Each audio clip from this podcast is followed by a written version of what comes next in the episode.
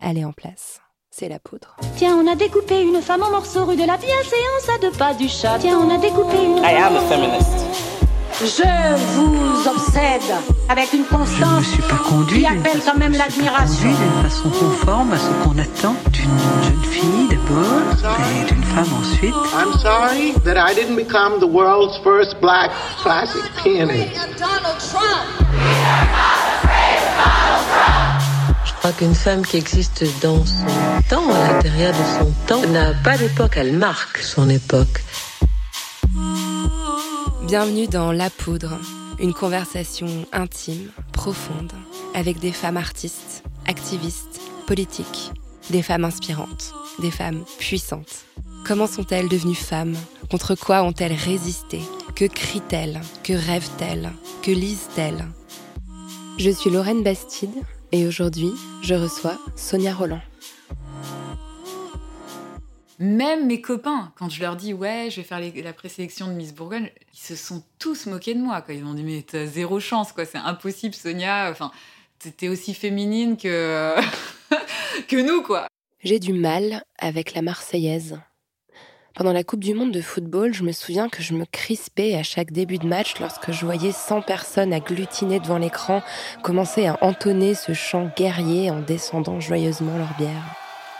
Moi, ça me donnait plutôt envie de lever le poing gauche en regardant l'horizon d'un air digne et absorbé. D'ailleurs, je crois que je l'ai fait une ou deux fois. Ouais, je sais, j'ai le sens du drama. J'ai du mal pareil avec euh, le drapeau, la cocarde, le cocorico. Je développe une sorte de réflexe de rejet ces dernières années. Je suis un peu traumatisée. C'est pas très compliqué de comprendre pourquoi. On sait par qui ces symboles patriotiques ont été confisqués et on sait quelles menaces ils font peser sur la démocratie depuis ce fatidique 21 avril 2002. Je déteste le mot patriotique, d'ailleurs. Patriotique, Tiens, on dit mère patrie aussi. N'importe quoi, ça va pas non plus. C'est un peu dommage cette allergie que j'ai développée. Parce qu'en vrai, je crois bien que je l'aime, la France. J'aime son histoire, sa bouffe, sa culture, ses apéros, ses croissants chauds, ses écrivains, ses écrivaines, sa langue, ses paysages, ses montagnes et ses plages. Comment dire ça d'une façon qui fasse moins grincer des dents? Je sais pas. Si vous avez des pistes, écrivez-moi. Avec Sonia Roland, on a parlé de métissage, de solitude et de la France. Sonia Roland, vous êtes actrice, réalisatrice et productrice. Vous avez réalisé un merveilleux court-métrage inspiré de votre adolescence, Une vie ordinaire, on en reparlera tout à l'heure, mais aussi deux documentaires passionnants sur votre pays natal, le Rwanda. Vous dirigez depuis 17 ans une association que vous avez fondée, euh, Maïcha Africa, et vous avez euh, récemment signé un texte engagé et très émouvant dans le recueil dirigé par Aïssa Maïga, Noir n'est pas mon métier. Ce n'est pourtant pas pour ces accomplissements-là que vous êtes euh, la plus célèbre. Et vous l'êtes immensément, Sonia Roland. Vous êtes sûrement la femme la plus populaire que j'ai jamais reçue euh, dans la poudre en termes de voilà de notoriété. Euh, et j'aurais aimé vous introduire en me concentrant uniquement sur votre travail récent, mais on peut pas parler de vous sans évoquer l'événement qui vous a rendu euh, si visible, parce qu'en fait c'est trop énorme. Vous êtes Miss France 2000 Ah oui, 2000. et pour toujours. Et la gagnante d'un concours de beauté qui est regardé chaque année par des millions de Français qui vous ont élue femme la plus belle du pays. Quand on y réfléchit vraiment, c'est complètement dingue. Et c'est impossible à éluder, d'autant plus que vous êtes la deuxième femme non blanche et la première femme africaine à remporter ce titre dans l'histoire de Miss France. Vous êtes l'une des très rares dont le visage et le nom se sont inscrits aussi dans la durée. Les Français vous adorent, ils ne vous ont jamais quitté des yeux. Votre vie personnelle est scrutée par les journaux People. Sonia Roland, est-ce que vous seriez une femme différente sans toute cette lumière braquée sur vous depuis que vous avez 18 ans?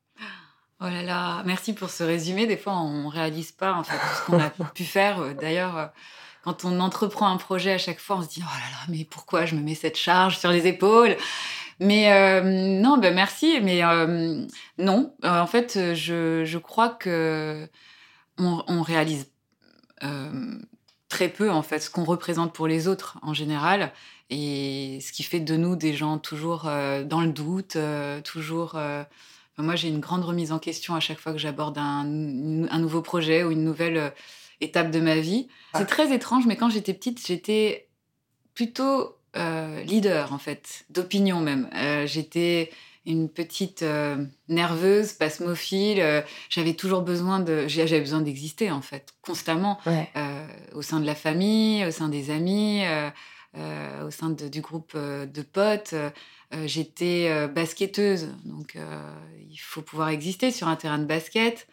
Et, j'ai toujours été animée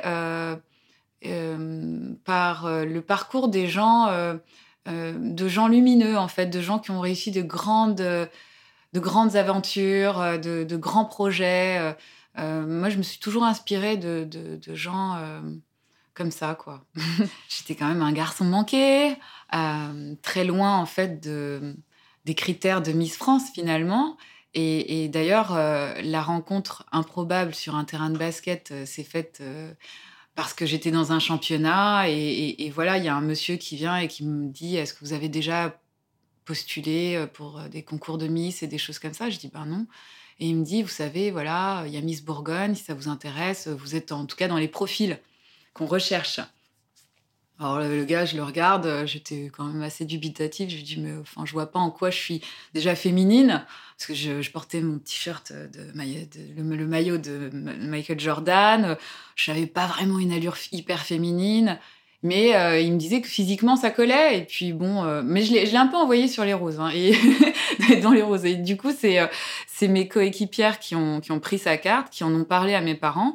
mon père évidemment était hyper euh, emballé, lui, euh, par l'idée de me sortir déjà du HLM et de, me proposer autre chose, finalement, parce que, voilà. Mais euh, pour tout ça, pour expliquer la suite, il faudrait que j'explique déjà le début. Mais on va commencer par le début. on va revenir un petit peu en arrière pour, pour mieux comprendre justement tout ça. Vous êtes né à Kigali, la mhm. capitale du Rwanda.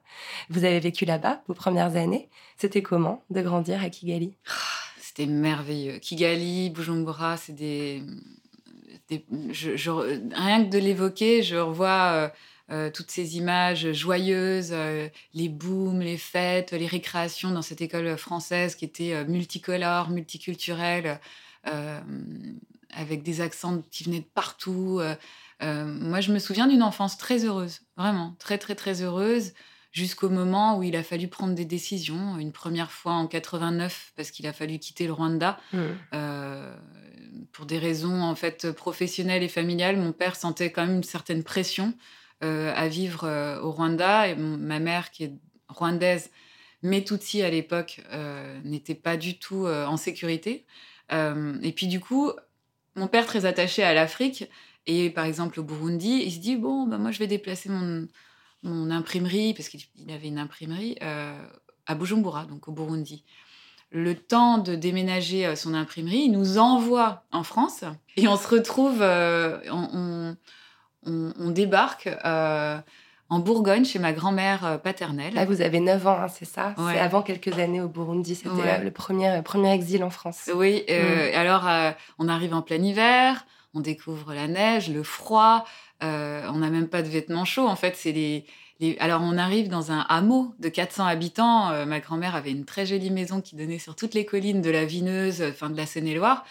Euh, le truc, c'est que c'est un vrai changement de décor, c'est un vrai changement culturel pour nous. Euh, on arrive dans la France profonde, la vraie France que, moi j'ai bien connue, voilà, très rurale, et pour laquelle j'ai beaucoup de tendresse. Et puis, j'arrive dans une classe unique que je partage avec mon frère. Euh, ce qui est quand même assez humiliant à l'époque. Ouais, parce qu'il a quoi Il a 3-4 ans de moins que vous, votre Ouais, voilà, et je me retrouve dans la même classe que lui. Euh, je prends le bus tous les matins euh, en bas du chemin de, de, cette petite, de cette petite maison, dans le froid, mais de froid hivernal de, de, de, de la Bourgogne, de la Saône-et-Loire, il faut vraiment l'imaginer. c'est quelque chose pour une petite fille qui vient du Rwanda, d'un pays équatorial c'est un vrai. Euh, Mais surtout que, enfin, votre votre enfance au Rwanda, vous l'avez décrit dans un dans un livre, une autobiographie que vous avez publiée en 2006 qui s'appelle Les gazelles n'ont pas peur du, du noir. Mhm. D'ailleurs, je trouve ça vraiment intéressant parce qu'on a on sent chez vous que vous avez eu besoin de vous raconter assez tôt, peut-être pour corriger des images un peu stéréotypales qu'on mhm. pouvait avoir euh, d'une enfance africaine. Mhm. Et on découvre que vous avez vraiment eu une enfance de, de petite princesse, ah, bah, de petite bourgeoise, oui, très clairement. Ah votre père était entrepreneur, il avait du succès, votre maman d'une grande famille aristocratique, Mm. euh, Tutsi. Euh, vous avez euh, bah, des, des chauffeurs, des cuisiniers, vous avez une- un grand domaine où vous vous éclatez dans la nature. Enfin, c'est une enfance qui fait rêver, euh, qui, qui Mm. a l'air complètement euh, magique quand on la Ouais. lit euh, décrite comme ça. Oui, c'est une enfance euh, sans problème en fait. Et, euh, et puis entourée de- d'une multitude de gens qui travaillent à la maison. Alors il y a la nounou, il y a, le chef, euh, Charles, il y avait euh, euh, le gardien, et puis le gardien du, de nuit. Enfin bref, il y avait toujours du monde à la maison. Très peu les parents finalement, parce que papa travaillait énormément. À tel point que par exemple, les week-ends, quand euh, le dimanche, on lui imposait, ma mère lui imposait d'aller bruncher avec ses enfants pour passer un peu de temps avec nous, eh bien, euh, on devait manger très très vite pour retourner à l'imprimerie avec lui. Ouais. Et c'est comme ça que moi j'ai appris, par exemple, à écrire euh, à l'envers, parce que euh, les machines à imprimer à, imprimer, euh, à cette époque-là, c'était des petites lettres en métal qu'on devait euh, placer, donc pour faire des phrases. Et moi, j'écrivais pour mon père. Enfin, il me donnait des missions, et puis donc j'écrivais euh, en faisant attention à l'orthographe et tout. Ah ouais, à l'envers. Déjà dès 9 ans, quoi. Mais euh, du coup, ça a créé beaucoup de problèmes et euh, ça a renforcé ma dyslexie. Donc, C'est pas vrai, ouais, c'est intéressant, mais forcément, quand on est en pleine formation en plus, Bah, euh, quand on apprend à écrire dans ce sens-là, j'imagine. Oui. Et comment, comment, vos- comment vos parents vous, vous parlaient quand vous étiez petite? Quel type d'éducation vous avez reçu Ah, moi, j'ai une très belle éducation. hein. Euh, euh, alors, ce qui est intéressant, c'est que ma mère, euh, dans la mentalité, dans la culture rwandaise, il y a la mère transmet, transmet les valeurs, transmet l'héritage finalement familial. Donc moi, c'est vrai que ma mère a toujours été très très vigilante sur cette cette transmission justement. Papa, lui, c'était c'est un amoureux de l'Afrique, donc il parlait très peu de l'Europe, très peu de la France en fait. Euh, quand il en parlait, euh, euh, c'était très. Enfin, moi, j'ai pas souvenir d'avoir entendu souvent parler de la France en fait au Rwanda. Euh, un peu plus au Burundi parce qu'on en venait, du coup, euh, on revenait de la France. Il y avait eu du un coup, court euh, séjour. euh, Voilà, exactement. Puis Même, je crois que la nous-mêmes, langue de votre enfance, c'est la langue nationale rwandaise. Vous ne parliez ouais. pas français avant 6-7 ans, c'est Euh, ça? avant de- de- de- d'être scolarisée, en Ouais, fait. Moi, je parlais, et puis de toute façon, pour être très honnête, dans cette famille bourgeoise, nous, on était souvent euh, beaucoup plus avec les nounous. Ouais. on mangeait avec la nounou. On, euh, moi, j'ai tr- très peu de souvenirs de grandes tablées avec les fa- la famille, en fait, parce que mes parents travaillaient énormément. Maman faisait de l'import-export de tuyas euh, en France, euh, donc elle, s- elle- souvent, elle s'absentait pour des mois. Euh, C'était euh, c'était une enfance assez spéciale, hein, en fait, Ouais, hein, quand j'y reviens, Ouais. oui, quand je réalise tout ça. Mais en même temps, très joyeuse et, et, et puis basée sur des valeurs, en fait. Vraiment, des très belles valeurs. Je, je- en fait, la, la femme que je suis devenue, euh, euh, qui arrive à finalement à s'adapter à tous les mondes, ça vient aussi de ça. Parce Bien que on, vit quelques années plus tard, euh, au retour du Burundi cette fois, une vraie fracture. Quand on arrive en France en 94, quand on revient en France en 94, on, on arrive dans un contexte social complètement différent. Euh, ma mère, enfin déjà dans notre concept à nous, on ne connaissait pas enfin, ce- que c'était de vivre les uns sur les autres, par exemple dans des appartements, euh, et encore moins dans, ce qu'on appelait euh, euh, les habitations à loyer modéré. Nous, on ne connaissait pas du tout ça, les HLM, les cités. euh. Là, la cité dans laquelle on arrive, euh, elle s'appelle la cité du Fouettin euh, euh, à Cluny. C'est une cité ouvrière. Ce sont beaucoup de gens qui travaillent dans les usines euh, euh, alentours et euh, euh, euh, c'est un, une culture complètement différente. Et mais alors, en plus, nous, on arrive avec notre bagage africain, notre. euh, euh, c'est vraiment une arrivée très spéciale. Moi, c'est à ce moment-là que les choses s'assombrissent un Ouais. peu euh, dans, dans ma vie d'ado parce que moi j'ai à peine 14 ans et, et j'ai conscience quand même qu'on a quitté la- nos amis en leur disant adieu euh, parce qu'à l'époque il n'y avait pas de téléphone, on ne savait pas où on allait se retrouver tous euh, en re- comme réfugiés en exil et, euh, et du coup on n'avait plus de lien et dire adieu à, à ses amis quand on a 14 ans ça ça peut même créer des troubles plus tard Ouais. très spéciaux hein. Ouais, surtout que c'est une période où on a le cœur tellement tendre, Mais tellement oui. euh, propre à Exacerbé. d'émotions. Ouais. Ouais. C'est c'est étonnant parce que vous avez, vous, croisez dans vos souvenirs euh, l'Afrique et, la France euh, sans, pouvoir vous en empêcher. On dirait c'est ce métissage qui vous caractérise, qui d'ailleurs vous vous définissez souvent comme métisse, vous le revendiquez, ce mot, ce croisement de deux cultures, il ressort dans votre discours. Tout le temps. Tout le temps. J'ai jamais. D'ailleurs, souvent, on me demandait si je me sentais plus française que, que rwandaise. Moi, je disais, mais c'est comme choisir entre ma mère et mon père. Enfin, c'est compliqué, quoi, quand on est métisse. Et surtout, la chance que j'ai, finalement, c'est que je connais parfaitement mes deux cultures. Euh, et j'ai pas de mal à naviguer entre mes deux cultures parce que je, je me sens bien dans mes deux cultures. Ce que vous faites dans votre discours, c'est vraiment troublant. Vous passez ah de l'Afrique à la Bourgogne, je du Rwanda à J'espère que je vous perds pas. non, pas du tout. Pas du tout, vous me perdez pas du tout.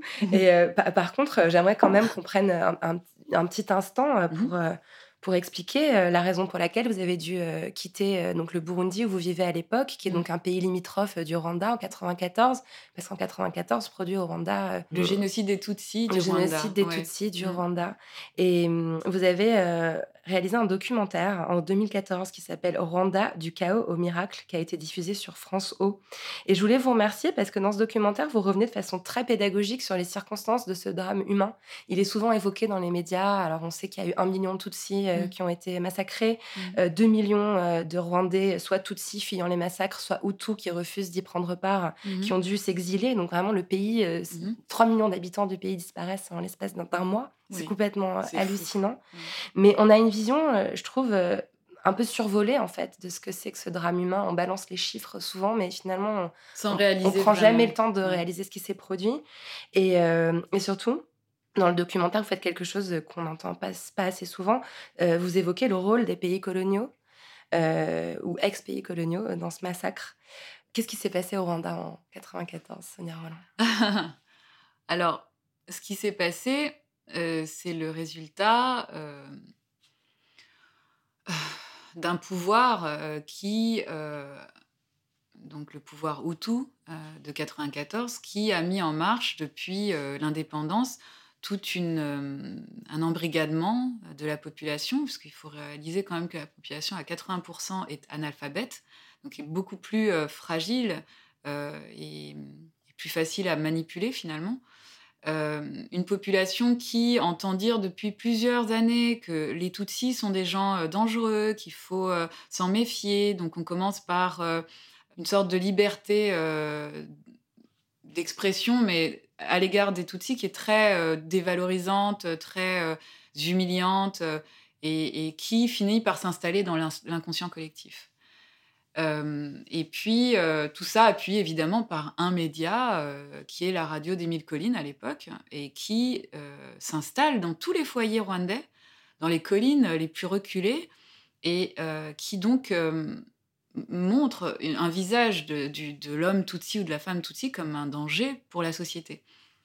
À côté de ça, il faut revenir euh, avant les années 70, 63 même, quand la colonisation décide euh, de euh, rendre le, le, Rwanda indépendant, elle place le pouvoir aux mains des Hutus qui avaient vécu une certaine frustration. Ce sont des gens qui avaient vécu certainement énormément de frustration parce que le Tutsi existait beaucoup plus dans, le, dans, le, dans le, la hiérarchie, on va dire. dans la période coloniale, les colons belges avaient dans un premier temps confié le pouvoir aux, aux Tutsis. D'ailleurs, vous l'expliquez dans les valorisant. C'est délirant. C'est-à-dire qu'à un moment donné, la division euh, en deux ethnies, c'est une invention de, de ah, des colons. C'est complètement ah, inventé. il y en a qui sont euh, plus grands, avec le nez plus long, donc ils sont plus proches de nous, donc on va leur donner le confier. Enfin, c'est complètement fou. C'est de de, manière totalement triviale. Ils ont même euh, séparé des familles euh, complètement. Euh, ils ont déstructuré en fait la comment dire, ils ont cassé la structure rwandaise. Alors qu'au fond, Tutsi et Hutu, c'était une sorte, c'était des castes en fait. C'était même pas, il n'y avait pas de critères physiques, c'était des castes. Alors il y avait des bergers, il y avait des agriculteurs, et chacun avait son rôle dans la société rwandaise. Et la colonisation arrive avec ses critères à, elle et, et, elle les impose dans une structure, dans une oui, elle, brise cette structure. Une espèce de façon arbitraire de décréter que ce sont deux ethnies différentes. Le mot ethnie, il apparaît à ce moment-là avec la colonisation. C'est, enfin vraiment, moi, ça m'a fait exploser le cerveau en fait, parce que j'avais évidemment lu des choses dessus, mais j'avais pas vraiment réalisé euh, à quel point euh, c'était. Euh, c'était une, invention arbitraire en fait de, de Et alors vous imaginez qu'à cette époque-là, tous les Tutsis qui fuient le pays pour l'Ouganda ou pour d'autres frontières, par exemple au Congo ou au Burundi, donc rwandais, n'ont qu'une envie, c'est de revenir au Rwanda. D'ailleurs, c'est assez inédit hein, en Afrique qu'un peuple veuille à ce point revenir dans ce pays. Ouais. Alors, évidemment, il y a une armée qui se crée euh, en Ouganda, qui s'appelle le FPR, un mouvement politique aussi qui se Ouais. crée, qui s'appelle le FPR, euh, qui souhaite en fait avoir sa place dans la société rwandaise Mm. euh, avant 94. Seulement, euh, au départ, euh, donc il y a des accords internationaux qui se créent, euh, ils doivent partager le pouvoir au Sénat, et- mais qui ne sont jamais respectés. Donc à un moment, euh, ils veulent prendre de force, ils veulent prendre de force cette place. À un moment, ils vont décider d'entrer dans le pays de manière euh, euh, militaire, en fait. euh, non pas par une guerre, mais de force. Ouais. Et euh, ils vont être stoppés, ils connaissent pas le terrain, euh, ils restent dans le nord du pays, mais ils deviennent finalement une menace euh, pour euh, donc euh, le pouvoir de l'époque, qui va les cibler comme la vraie menace, qui symbolise cette menace Tutsi, qui donc il y a un tas d'amalgames qui va se créer autour de tout ça et qui va pousser la population à, à, créer quelque chose d'inédit, encore une fois, c'est le génocide de proximité. C'est-à-dire qu'on va mettre en place très vite, mais tout était pensé déjà depuis un moment, parce qu'on ne met pas en place un génocide comme ça, il y a une stratégie. Euh, quand on commence à, barricader, quand on commence à, mettre des checkpoints dans, tous les quartiers euh, pour pouvoir euh, arrêter tous les Tutsis, pour les tuer sur le champ, tout ça, c'est une stratégie qui, qui a été mise en place bien avant le génocide. D'ailleurs, souvent, on me dit oui, mais vous vous rendez compte, c'est quand même fou cette histoire. Euh, ils se sont entretués. Je dis non, non, déjà, on ne s'est pas entretués au Rwanda. C'est pas le mot. Il y a- il y, a une cible qui a été euh, celle euh, des Tutsis et d'une population ou des Hutus modérés, des, des gens qui n'adhéraient pas forcément à, à- la, la doctrine du pouvoir de l'époque, euh, du Hutu Power. Et puis, cette fameuse menace qui est le FPR, comme on le- l'entendait à l'époque, est au- aujourd'hui devenue euh, le symbole de la libération parce que personne, personne n'a aidé le Rwanda euh, durant le génocide. Au contraire, on a permis l'évacuation euh, d'un côté euh, vers le Congo bah, de pas mal de génocidaires. Certains aussi ont pris des hélicoptères pour partir vers l'Europe. On a quand même une multitude de pays qui se sont finalement dédouanés et tout en participant à, à cette, à ce chaos en fait. Mhm. Ouais, Euh, c'est- difficile à imaginer et, Mm. et c'est important de prendre le temps de prendre un documentaire qui dure une heure, je trouve, pour, pour l'expliquer correctement. C'est gentil. Et surtout, ce qu'on voit aussi dans le documentaire, c'est que les Occidentaux abandonnent le Rwanda. Mhm. Vous avez cette phrase très belle ils éteignent la lumière et ils disparaissent. Oui. Et après, le pays est dans l'obscurité totale. On ne sait plus ce qui s'y passe. Il n'y a plus de, il y a plus de ressortissants étrangers pour témoigner. Il n'y a plus de médias internationaux pour. euh. C'est Et nous, l'obscurité, euh, quoi. La famille Roland était au Burundi à ce moment-là. Et, euh, et c'est vrai qu'on vivait une certaine frustration. Maman, qui était une femme très connectée, qui avait Ouais. un très grand réseau, puisqu'elle faisait partie d'un réseau euh, de l'intelligentsia rwa- rwandais, en fait, et Tutsi. Euh, honnêtement, euh, moi, je l'ai vu souvent prendre le téléphone, essayer d'appeler les ambassades, essayer d'appeler le Quai d'Orsay en France pour dire attention, vous êtes en train, déjà, vous avez fait le mauvais choix. Euh, parce que très clairement, ils avaient, euh, ils avaient pris position à l'époque, hein, ils soutenaient le pouvoir euh, en place.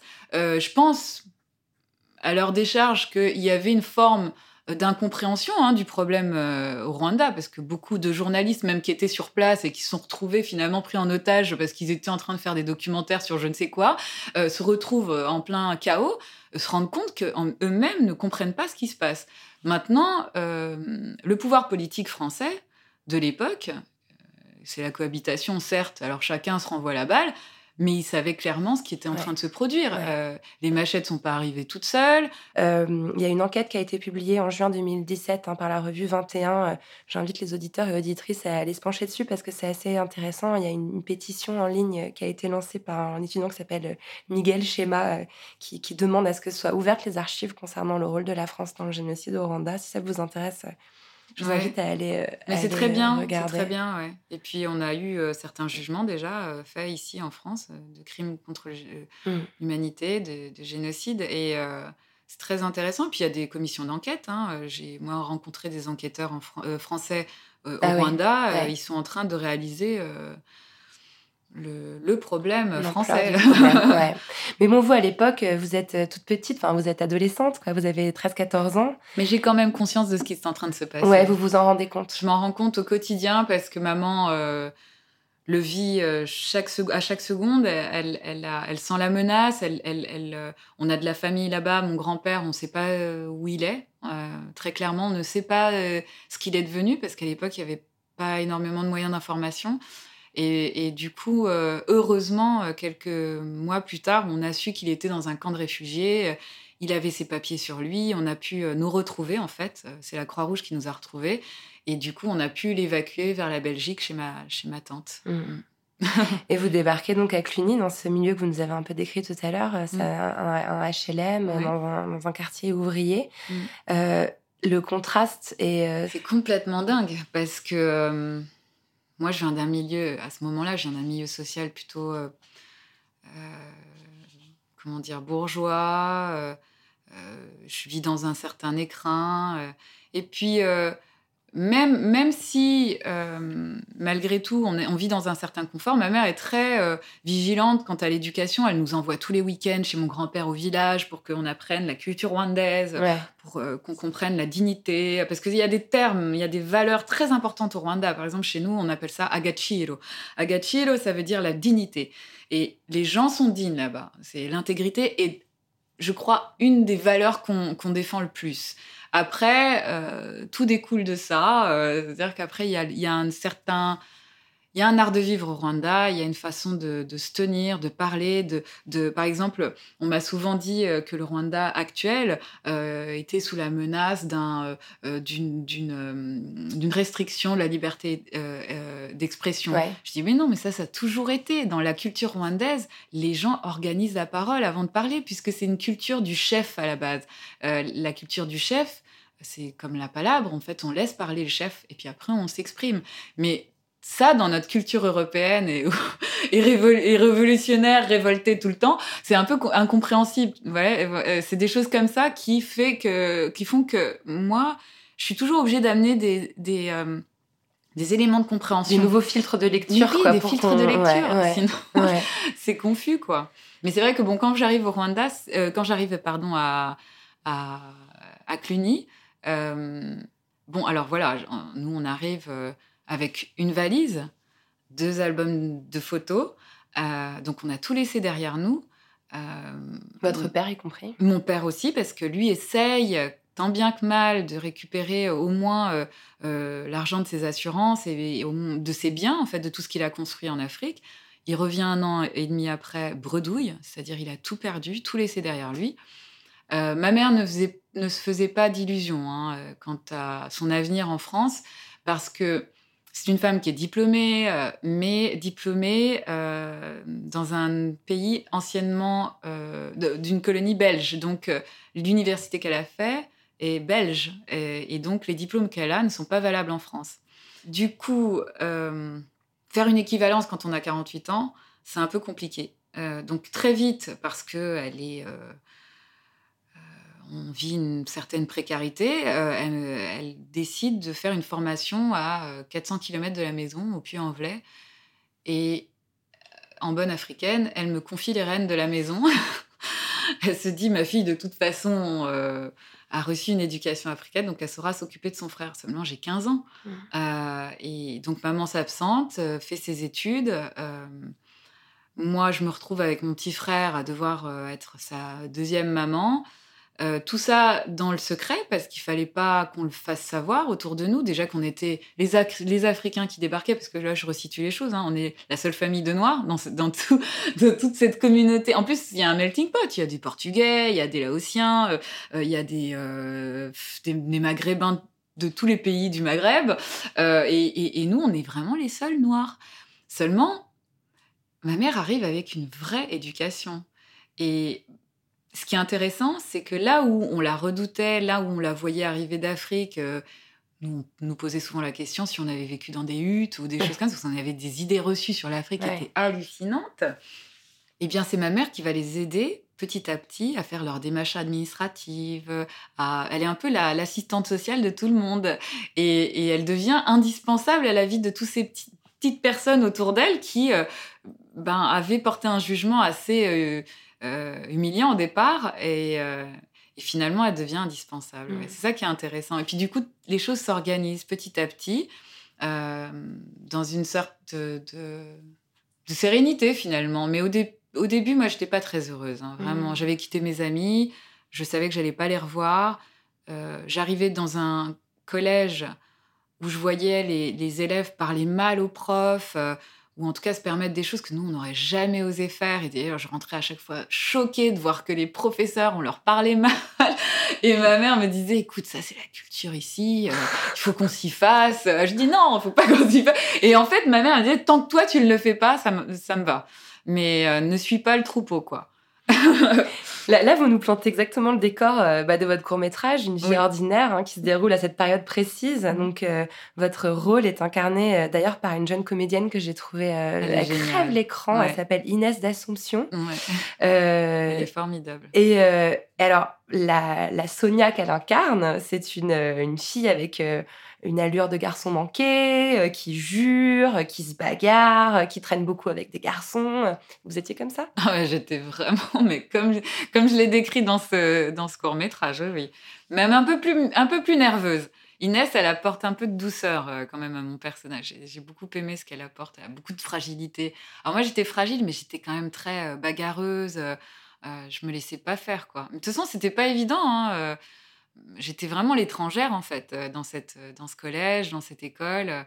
Euh, mon frère, euh, lui, c'était le petit garçon qui subissait un peu parce qu'il sortait du jupon de sa mère. euh, donc il fallait toujours que je sois là pour essayer de le réveiller, Ouais, le ouais. protéger aussi. C'était pas simple, mais ouais, je me souviens de cette enfance. Enfin, cette arrivée en France est très très compliquée. Ouais. En fait, le problème, c'est que je pouvais même pas en parler à mes copains. Parce que leur expliquer la guerre, leur expliquer le génocide au Rwanda, leur expliquer tout ça, alors que nous, finalement, au moment du repas, quand on mettait le journal télévisé, parce qu'il y avait toujours un fond sonore euh, de la télévision allumé, euh, c'était le génocide, les gens qui mouraient euh, euh, par milliers euh, tous les jours, et, nous, totalement impuissants face à ce qui se passait là-bas, euh, tout en espérant récupérer notre, grand-père, retrouver nos, cousins ou cousines qui étaient restés là-bas. Ma mère, euh, euh, ça a été une période très difficile pour elle, parce que même pour mon père, mon père était resté au Burundi parce que il est français, donc il risquait rien. Mais il, a- il nous a envoyés, nous, parce qu'il savait les menaces pour, qui, euh, ouais. oui, qui pesaient sur... Pour euh, votre mère, euh, c'était évidemment très dangereux de rester là-bas. Ah oui, quoi. oui. Ouais. oui. Ouais. Oui, donc comment expliquer ça à des adolescents dans un collège de Bourgogne, quoi? Ouais, qui vous... qui vous imaginez dans une hutte quelques mois plus tôt, Ouais. non? Donc, euh, non, c'est compliqué. euh, c'est compliqué. Alors, on, on tait beaucoup de choses, euh, on se mure dans un- une forme de silence, et, et puis on, on, se, on se conditionne finalement euh, dans, dans le- une forme de. de ouais, de, de- une sorte de solitude, en fait. Ouais, ouais, ouais. À 18 ans, vous arrivez à convaincre vos parents de vous laisser filer à Paris, passer votre bac. Ouais. Vous vous retrouvez au lycée Condorcet. Oui. Vous vous rappelez de, de comment vous voyez votre avenir à l'époque, à ce moment précis? Bah, déjà, j'avais prétexté euh, d'être très amoureuse d'un garçon pour partir, parce que sinon ma mère m'aurait jamais laissé partir toute seule. Euh, donc je partais en confiance. Ma mère était très confiante. Euh, mais arrivée à Paris, moi j'y voyais surtout la liberté, les sorties. C'était l'époque du bain-douche. C'est l'époque des, des, des- rendez-vous avec mes- ma meilleure amie Caroline euh, à Châtelet tous les mercredis euh, pour faire du lèche-vitrine, hein, parce qu'on n'avait pas vraiment les moyens de s'acheter ce qu'on voulait. Euh, des petits boulots aussi, parce que finalement, même si j'étais dans ma dernière année de lycée, je- il fallait quand même vivre à côté. Donc je- j'enchaînais plein de petits boulots. Je gardais un petit garçon et je faisais la plonge dans un, un Pizza Hut. Euh, à partir de 11h jusqu'à 1h du matin. Donc, c'était pas la vie rêvée, mais ce sentiment de liberté euh, me donnait des ailes, quoi. Je me, rapprochais aussi d'une ville qui, me faisait rêver, euh, me faisait rêver, mais pour d'autres raisons. Moi, je voulais être comédienne depuis très longtemps. Et, en même temps, je savais pas par où commencer. Je ne savais pas parce que je savais qu'il fallait peut-être passer par le conservatoire, mais j'avais pas encore mon bac en poche. Donc il y avait beaucoup de choses comme ça. Et je suis une impatiente. Moi, j'avais besoin d'aller vite dans tout ce que je voulais faire. Et bizarrement, je, je- je quittais quand même la Bourgogne pour, euh, pour, euh, pour Paris et pour euh, Joinville-le-Pont. Euh, je me retrouve donc dans un championnat parce que je redescendais quand même à, à Cluny en Bourgogne pour faire mes championnats De basket. de basket, ouais. ouais.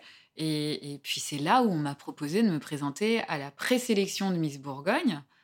Euh, et quand je rentre chez mes parents avec mon père, bah alors saute sur cette opportunité-là, Ouais. avec euh, bah, quand même très aidé par les voisins, l'entourage, euh, tout le monde en fait, parce que moi je réalisais pas du tout ce que c'était que Miss Bourgogne et Miss France. J'avais jamais vu une élection de Miss France, hein. je ne savais même pas à quoi ça ressemblait.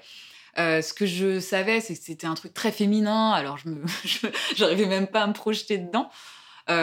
Et puis, mais mon père était persuadé, parce qu'il savait mon désir de, faire de la comédie, d'être euh, actrice et de, Il savait que c'était peut-être une, euh, une manière de m'approcher un peu plus concrètement, disons, plus concrètement de, de, de ce rêve-là, quoi. Alors Miss France, bah, ça vous tombe sur la tête en fait c'est très très vite. hein. Vous venez de nous décrire, voilà, le, le- on vous repère sur un terrain de basket. euh, Il y a l'élection. J'avais une voisine, j'avais une voisine euh, au HLM d'ailleurs, on avait une voisine qui, avait, qui faisait régulièrement des concours de beauté. Donc nous on la, on la voyait arriver parce que moi je, bon, je traînais avec mes copains dans les escaliers, euh, on se faisait, euh, on refaisait le monde et puis on la voyait débarquer euh, avec toujours des robes de princesse au HLM. quoi. C'était un truc tellement improbable.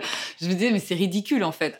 Et en fait quand je pense que moi ça a été Vous exactement la même et ça prend deux secondes quoi. oui, mais alors l'improbabilité est telle que même mes copains, quand je leur dis ouais, je vais faire les- la présélection de Miss Bourgogne, ils se sont tous moqués de moi. Quoi. Ils m'ont dit mais t'as zéro chance, quoi. C'est impossible, Sonia. Enfin, t'étais aussi féminine que que nous, quoi. En fait, Et personne n'y croyait.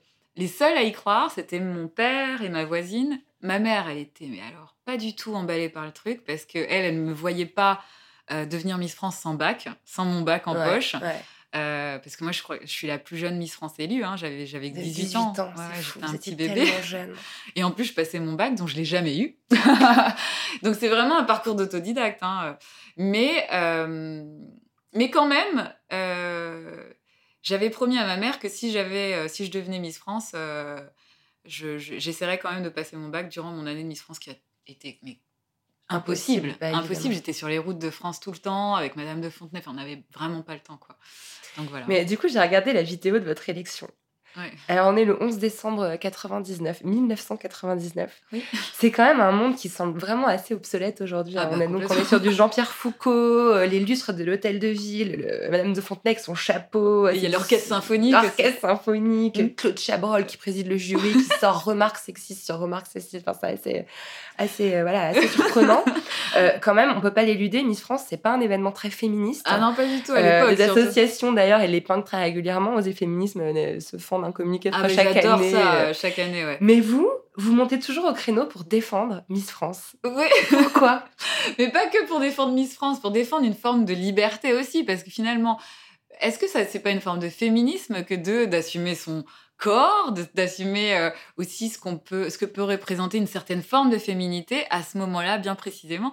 En fait, ce qui est très euh, difficile parfois, et souvent quand on se retrouve face à des féministes très durs, c'est euh, cet argument de euh, euh, c'est toujours des termes hyper réducteurs. Femme euh, objet, des choses femmes objets, ça, voilà, ex- exactement. ouais. Mais les, on n'est pas forcé. Sexualisation. Oui, déjà, on n'est pas forcé de le faire. Nous, on le fait parce qu'on a envie de le faire. Ensuite, euh, la plus... alors, par rapport à la moyenne des jeunes femmes de, l'âge de celles qui se présentent à l'élection de Miss France, elles sont beaucoup plus diplômées, en fait.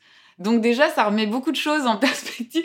Et du coup, ça contre un petit peu ce discours euh, redondant depuis euh, des années. Alors, c'est vrai qu'à l'époque, il y avait un truc très princesse, euh, un peu désuet comme ça, qui...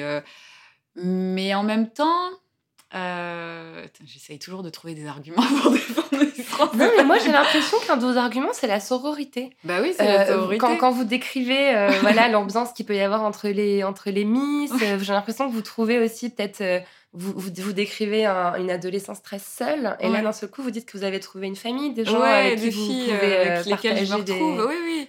Bah, en fait, faut, faut juste imaginer qu'on vient toutes, surtout à cette époque-là où il n'y avait pas les réseaux sociaux, où les filles n'étaient pas vraiment hyper conditionnées. hein. C'est-à-dire que aujourd'hui, euh, la plupart, elles sont hyper préparées quand elles arrivent. hein. Elles Ouais. savent déjà quel profil est le Elles meilleur. sont déjà brandées et Elles tout, sont déjà, ouais, voilà, elles ont déjà fait plein de photos hyper professionnelles avant d'arriver sur scène. Nous, on débarquait de province et de, de région et on, on était, mais euh, c'était euh, le monde des bisounours et en même temps Disney et en même temps c'était l'enfer quoi. Il y avait plein de choses qui se mélangeaient et on était euh, paumés quoi. Enfin, pour une jeune femme comme moi qui aimait plutôt le rap, le basket et machin, voilà, c'était une totale découverte, hein, vraiment. Mais il y avait un instinct de survie. Moi, j'étais animée par un instinct de survie. Donc, évidemment, pour moi, euh, le discours d'une catégorie de personnes comme ça, euh, hyper euh, réducteur, je, enfin le discours réducteur, je, je, le prenais en pleine face en me disant mais elles comprennent pas que c'est aussi la possibilité de changer radicalement de vie quoi. Et après il faut transformer l'essai. Évidemment que Miss France si ça doit se résumer qu'à ça, euh, ça sert pas à grand chose. Peut-être à exister, à, découvrir des territoires français, parce que ça, pour le coup, euh, c'est la meilleure école hein, euh, pour découvrir le patrimoine français, culinaire, enfin. vous racontez les fêtes, les fêtes de l'andouillette, ouais, puis les strates aussi de la société. Enfin, on, on, on, navigue entre des mondes complètement mais qui ne qui n'ont même pas de dialogue entre eux. Enfin, c'est hallucinant. Miss France, c'est vraiment ça. Il faut être un caméléon. Euh, on peut très bien manger, euh, euh, dîner à la tête, à la, hum, je sais pas, j'en sais rien, à l'Élysée, et puis se retrouver dans une petite municipalité, je ne sais où. Donc, il faut pouvoir s'adapter à tout ça. Et, et, et ça, c'est pas donné à tout le monde. Hein. Mm. Et Miss France, c'est une, une, vraie école, en fait. et si les gens, justement, vivaient ce genre d'expérience, finalement, comprendrait que le problème français est beaucoup plus complexe qu'on l'imagine. Quoi. il y a peut-être une forme de mépris en résumant la fonction à une espèce de rôle de potiche qui a une écharpe pendant un an, alors qu'en fait, non, c'est de la diplomatie. C'est ça, et puis il faut défendre le patrimoine français. discours. Il, faut il faut défendre le patrimoine français, il faut connaître à peu près tout du patrimoine français. Et, et c'est pas évident, parce que la France, euh, du nord au sud, mm. d'est en ouest, euh, c'est des régions et des cultures complètement différentes. Et d'ailleurs, c'est en ça que moi, j'ai... Euh, mon père était très heureux d'une chose. Moi, j'arrivais en France avec une culture très, très rwandaise. Et en fait, finalement, avec Miss France, j'ai euh, eu une vraie rencontre avec mon identité française. Et c'est pas à cette époque-là, c'est un vrai cadeau parce que euh, venant de mon HLM, euh, de cette société qui est pas très entendue finalement, celle qui est un peu méprisée d'ailleurs, d'ouvriers, euh, de gens de la classe euh, ouvrière, eh bien, j'aurais pu développer aussi une forme de mépris à l'égard des plus hauts ou des gens qui sont différents de moi, qui, ont, qui, sont peut-être plus riches ou plus, plus aisés que moi. Et il y a aussi beaucoup d'incompréhension en fait entre les mondes parce qu'il n'y a pas de dialogue. Mmh. Il n'y a pas de dialogue et puis il n'y a pas de projection possible. Moi, j'étais une jeune femme quand je suis arrivée en France avec très peu de rêves finalement, euh, en tout cas accessibles. Et, du coup, euh, il est difficile de rêver quand on, quand on vient d'un milieu aussi dur que le milieu ouvrier, que le milieu où euh, tous les jours on ne sait pas si on arrivera à boucler ses fins de mois. ma mère, moi j'ai connu les, les, restos du cœur par exemple. Enfin, dans mon parcours, je sais ce que c'est que d'aller faire la queue et d'aller prendre des aliments qui arrivent à date de péremption. Je sais ce que c'est. Et, c'est aussi grâce à ça que finalement je suis devenue la femme que je suis aujourd'hui et, mmh. et euh, qui mesure les choses, toujours. Moi, j'ai très peu de... Évidemment, je suis en révolte comme beaucoup de gens. Euh, parfois, euh, je vais prendre la parole pour certains, mais en même temps, je, je, prendrai toujours un temps pour analyser les choses parce que je me rends compte finalement que c'est pas aussi Rien n'est si simple. Enfin, moi, je sais pas, en relisant le récit de, de de ce moment euh, Miss France, euh, ça m'a, je, sais pas, on vous pose une couronne d'un million qui coûte un million d'euros sur votre tête. Déjà rien que ça, symboliquement. Bah, en un je savais pas. Ce vous avez, vous avez des diamants sur la tête. On vous, on vous, on vous dépose euh, pour passer la nuit au, crayon, au, crayon, au crayon, place Vendôme. Trois jours plus tard, vous êtes dans l'abbaye de Cluny avec une robe de princesse et le peuple qui vous acclame. La semaine suivante, vous êtes, vous êtes à Kigali à l'aéroport, le président vous accueille. Enfin, il y a quand même quelque chose de complètement délirant. Vous avez 18 ans, il faut le rappeler quand même. Mais euh, dans le même temps, euh, vous recevez 3000 lettres d'insultes, de mm. menaces de mort, mm. euh, d'injures racistes. Mm. D'injures racistes, de menaces de mort, ouais, c'est fou. Quelque chose qu'on d'ailleurs qui existe encore aujourd'hui. Hein, Flora Coquerel, qui a été élue en 2014, a vécu la même chose. Hein, Exactement. Ans plus tard. Exactement. Et c'est même beaucoup plus euh, insidieux, violents, parce que c'est ça se passe sur Internet avec des visages... Bon, cela dit, Ouais. les lettres que je recevais avec euh, des excréments, euh, des choses qui vous arrivaient, qui étaient quand même... Moi, je tournais toujours tout en ridicule, en fait. Je me disais quand même, le mec a été poser un timbre là-dessus, il a été chercher des crottes dans la rue, certainement, pour les mettre dans ses lettres. Déjà, déjà, le... euh, le, le mode opératoire est quand même très spécial. Hein. Faut, y en a affaire quand même à des cinglés. Après, euh, celle qui était la plus choquée, c'est Madame de Fontenay. Moi, je me souviens, elle était mais, oh. Mais ça a aussi changé beaucoup de choses dans ce discours qui était le sien, qui est devenu beaucoup plus politique et qui s'est rendu compte en fait que la diversité était une force. Et, et elle s'est rendu compte à travers euh, mon élection que le fait d'a- d'ailleurs ce métissage que je défendais euh, beaucoup à cette époque-là euh, était une force en fait. Et, et du coup, sur scène, quand elle me présentait, elle avait beaucoup de plaisir en fait à, à rappeler à la France que c'est aussi ça la France. Elle Et était fière. elle était hyper fière Ouais. voilà, de parler de ce métissage, de ce, euh, de cette, euh, de ce brassage culturel, comme elle disait. Et, euh, et du coup, c'est vrai que même dans la mentalité, finalement, parce que mine de rien, on s'en rend pas compte, mais Miss France s'invite dans toutes les régions pour faire toutes les élections, en fait, euh, régionales Ouais. pour la future Miss France, enfin celle qu'elle aura, elle aura à couronner. Et du coup, euh, elle, elle, a, elle a une responsabilité à chaque fois. Comment elle, elle peut séduire une population qui serait tentée d'ailleurs de voter euh, pour l'extrême droite et qui certainement vote déjà extrême droite? Euh, c'est euh, c'est c'est compliqué en fait. On se retrouve face à des gens qui vous disent, par exemple, moi je me souviens, bah vous c'est pas pareil. Où ils Ouais. critiquaient les immigrés et puis de l'autre côté ils me vous. regardaient, mais vous c'est pas pareil parce que j'avais cette écharpe qui me protégeait euh, Ouais. avec la cocarde bleu blanc rouge. Miss France, c'est très politique. C'est Comme très, très, très concerne politique. le corps des femmes, de toute façon. Ouais, exactement. Bon, en tout cas, ça s'accélère assez vite pour vous. Après Miss France, vous devenez comédienne. Mhm. Euh, je vais devoir euh, passer assez vite. euh, mais voilà, vous avez euh, vous, décrochez euh, le rôle de Léa Parker en 2004, qui est Mhm. une grosse série euh, sur M6. Vous tournez 50 épisodes. Vous êtes la première femme en Europe à décrocher un premier rôle dans une série télévisée euh, de grand public comme ça. C'est assez énorme. Euh, depuis, vous avez endossé des dizaines de rôles à la télévision et au cinéma. Mhm. Le plus récent, on peut citer euh, Madame dans le film, euh, Ouais, film de. Sters, ouais. Euh, alors, j'aimerais qu'on parle euh, du, du- de votre texte, votre contribution au livre euh, qu'Aïssa Maïga, euh, donc, euh, qui est comédienne, euh, a, a- a créé. hein. Elle, a- elle rassemble les témoignages de 16 euh, comédiennes noires euh, qui racontent leur, leur vécu. Et vous écrivez ceci. La grande majorité des scénarios que j'ai reçus men- mentionnent l'origine de mon personnage.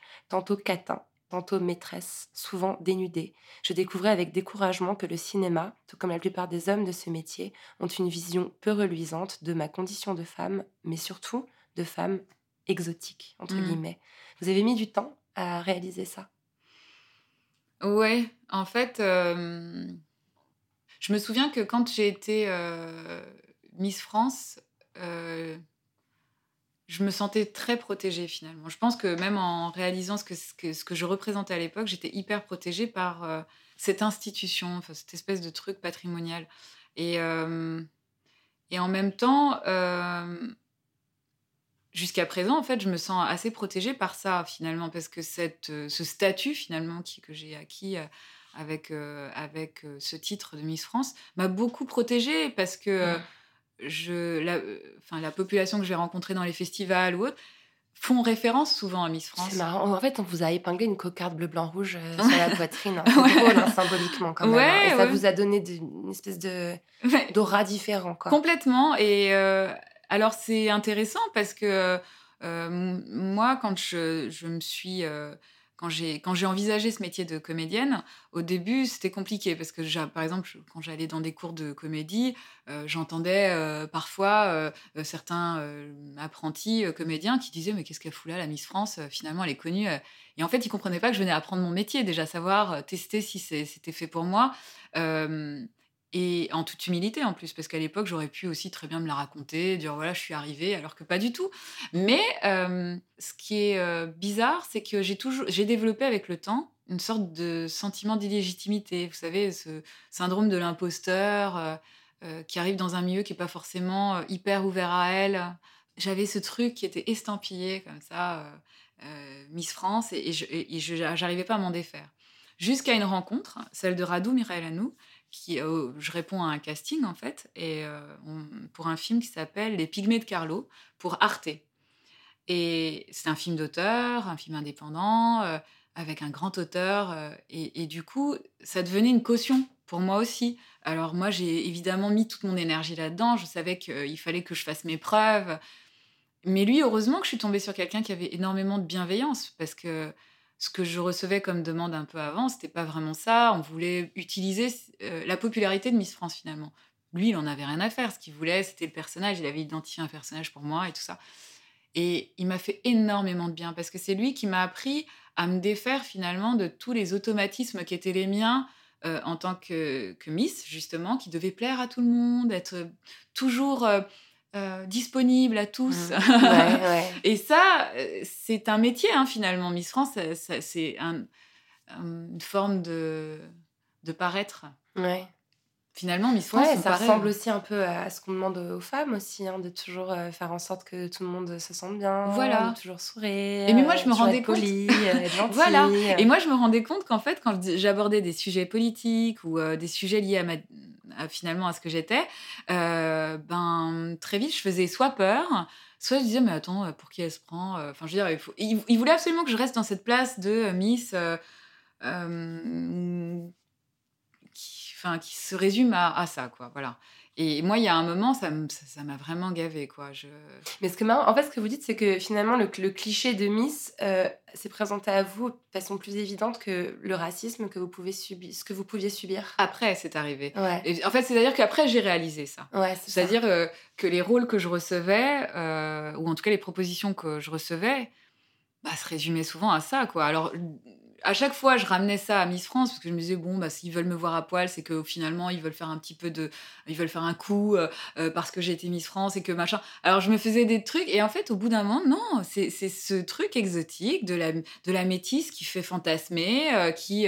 il faut, faut souvent la foutre à poil. En fait, quand on lit le récit de pas mal de d'actrices noires, même aux États-Unis, c'est un peu la même chose. Hein.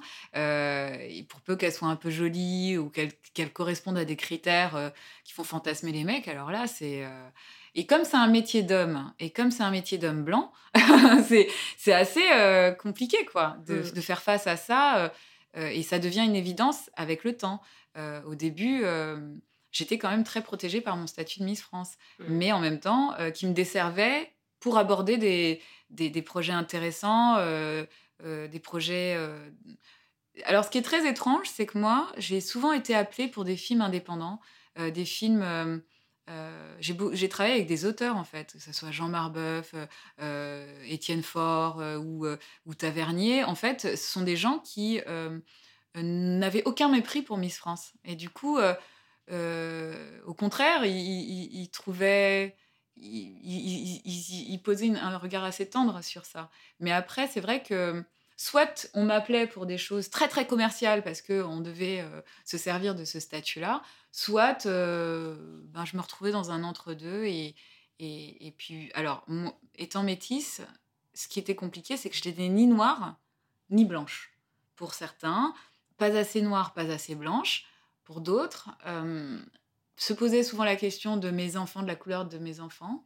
Je leur dis, mais je suis métisse, alors ça dépend vraiment du père. Hein. S'il est noir, ils seront plus foncés. S'il est blanc, ils seront plus clairs, tout simplement. Mais ça passe par une forme d'éducation qui est pas évidente, en fait. Euh, et je me suis vraiment rendu compte de la pauvreté intellectuelle à ce- à- à- sur ce genre de choses, précisément, dans le cinéma. Mmh. Et parce que c'est pas la méconnaissance, c'est qu'il y a pas envie. on- certaines personnes n'ont pas envie de franchir cette étape de Mhm. compréhension. quoi. Ouais. C'est bizarre. Hein Mais ce que vous décrivez, c'est, c'est, enfin, ça me fait vraiment penser un peu à, à ce que vous dites sur le métissage. En fait, finalement, euh, c'est-à-dire qu'on cherche toujours à vous mettre à un endroit précis et on comprend pas que vous êtes à plusieurs endroits à la fois. ben voilà, exactement. Et on est hyper complexe les Ouais, métisses. ouais. Et en même temps hyper clair et hyper simple. C'est-à-dire que dès lors qu'on nous demande pas de choisir, Mm. tout va bien. En tout cas, ce que j'admire aussi en vous, c'est que malgré euh, ces, ces- ces difficultés que vous évoquez, ces incompréhensions que vous avez rencontrées, euh, vous avez très vite déployé une grande énergie pour votre, votre pays d'origine, votre terre natale.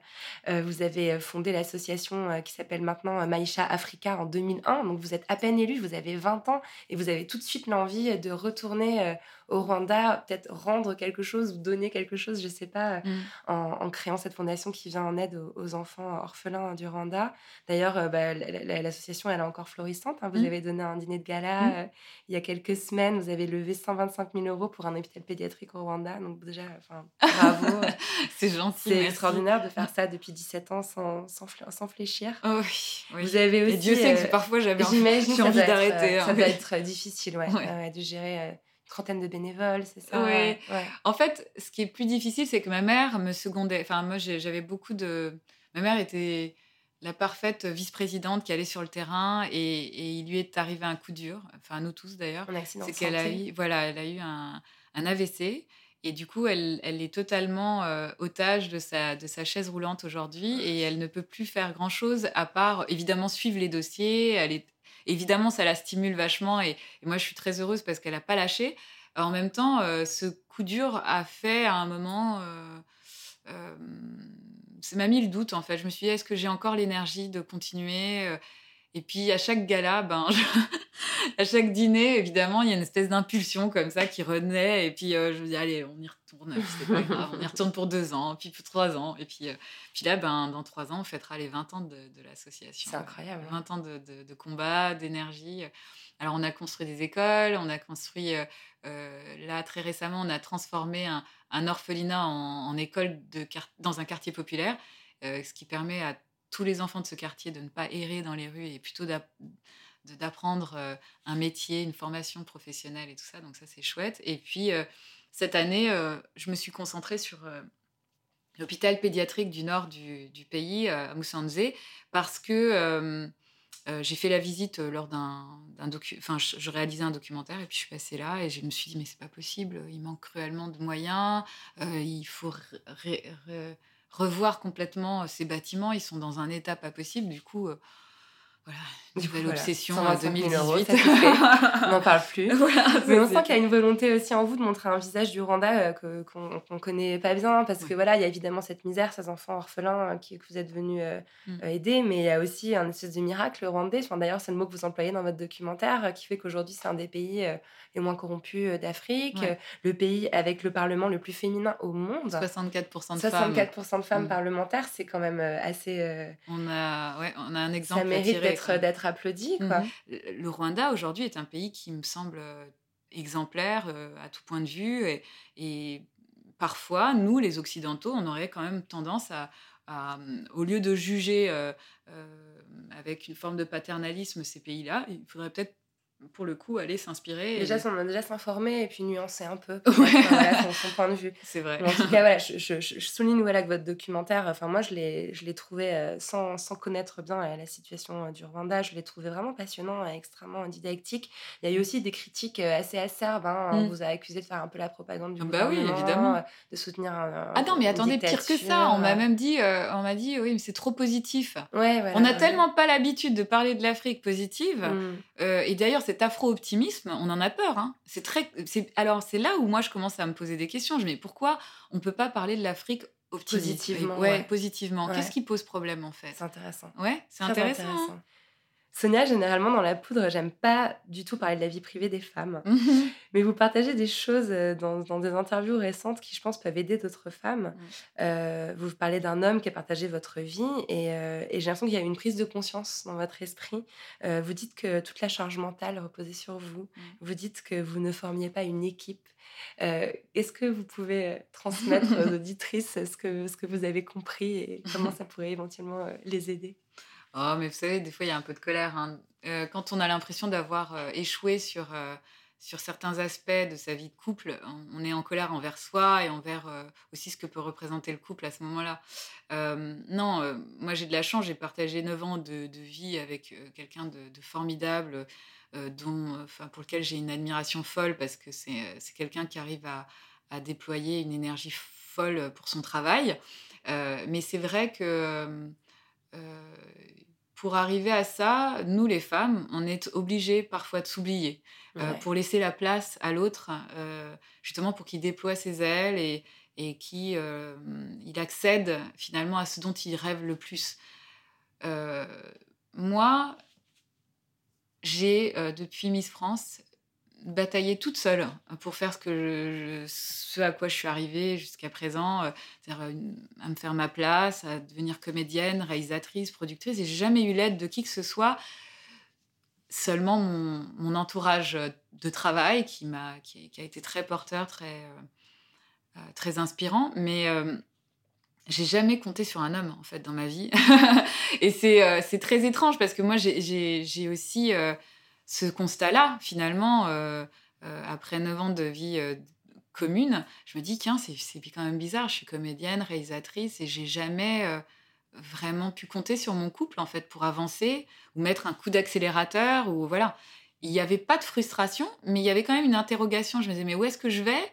Et l'énergie que ça demande de construire sa vie de couple, construire sa vie de, femme, construire sa vie euh, de- comédienne, réalisatrice, productrice, femme humanitaire et machin, moi, au bout d'un moment, je ne m'y retrouvais plus. Euh, je me perdais. Et euh, ce sentiment d'être seule, euh, développé à tel point que, je me disais, mais au fond, c'est peut-être mieux toute seule, en fait. Ouais. c'est bête, mais euh, c'est peut-être Non, mieux je toute seule. ça bête du tout. En fait. Lorraine partage absolument non, mais c'est mais, c'est terrible. Enfin, ce que, ce que je ressens euh, quand je quand je disais cette interview, euh, ça, ça me parlait et ça, ça ressemble aussi. Enfin, on a on a plus ou moins le même âge. euh, Mm. Moi aussi, j'ai des enfants, j'ai des amis qui sont dans la même situation. Et c'est vrai que bah, on arrive à un moment de nos carrières où on a énormément de responsabilités. Mm. On nous demande beaucoup sur le plan professionnel, mais à la maison, on nous demande aussi 100% Bah ouais. voilà, de l'organisation.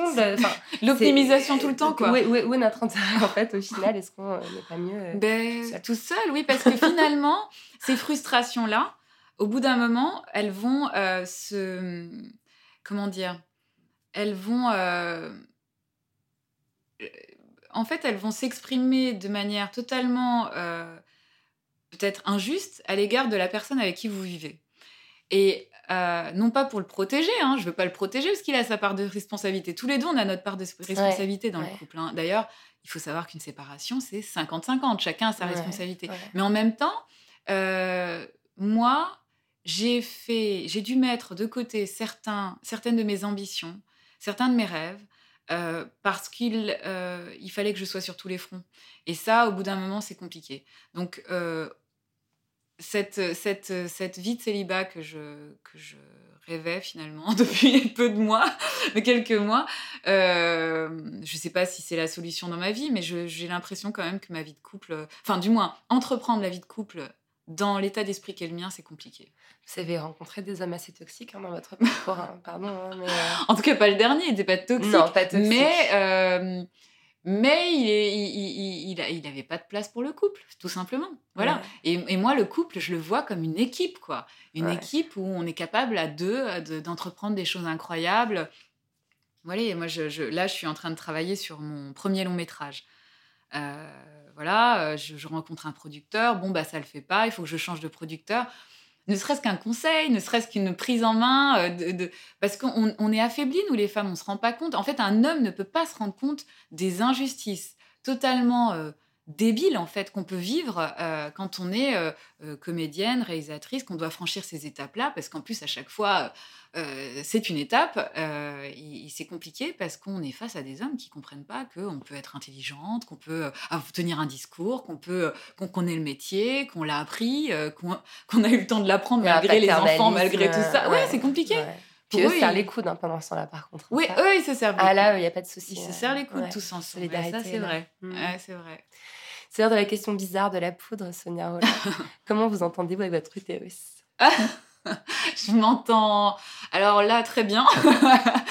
Mais c'est-à-dire que je, je m'entends très bien avec mon utérus. Oui. Je suis très seule. Il est très seul, mon utérus. Il est seul, mais il a, il, a, il, a, il a travaillé, vous avez donné deux filles. Deux très belles filles, ouais. euh, deux très, très, très gros bébés. non, non, mais je m'entends très bien avec mon utérus. En tout cas, je m'entends très bien avec moi, avec ma féminité, avec, mon- avec moi. Aujourd'hui, beaucoup plus que. Et, et, plus que jamais d'ailleurs. Ouais. Bravo pour ça. C'est gentil, merci. Est-ce que vous avez accès à votre chambre à vous? Pas encore, je suis en plein déménagement, mais bientôt.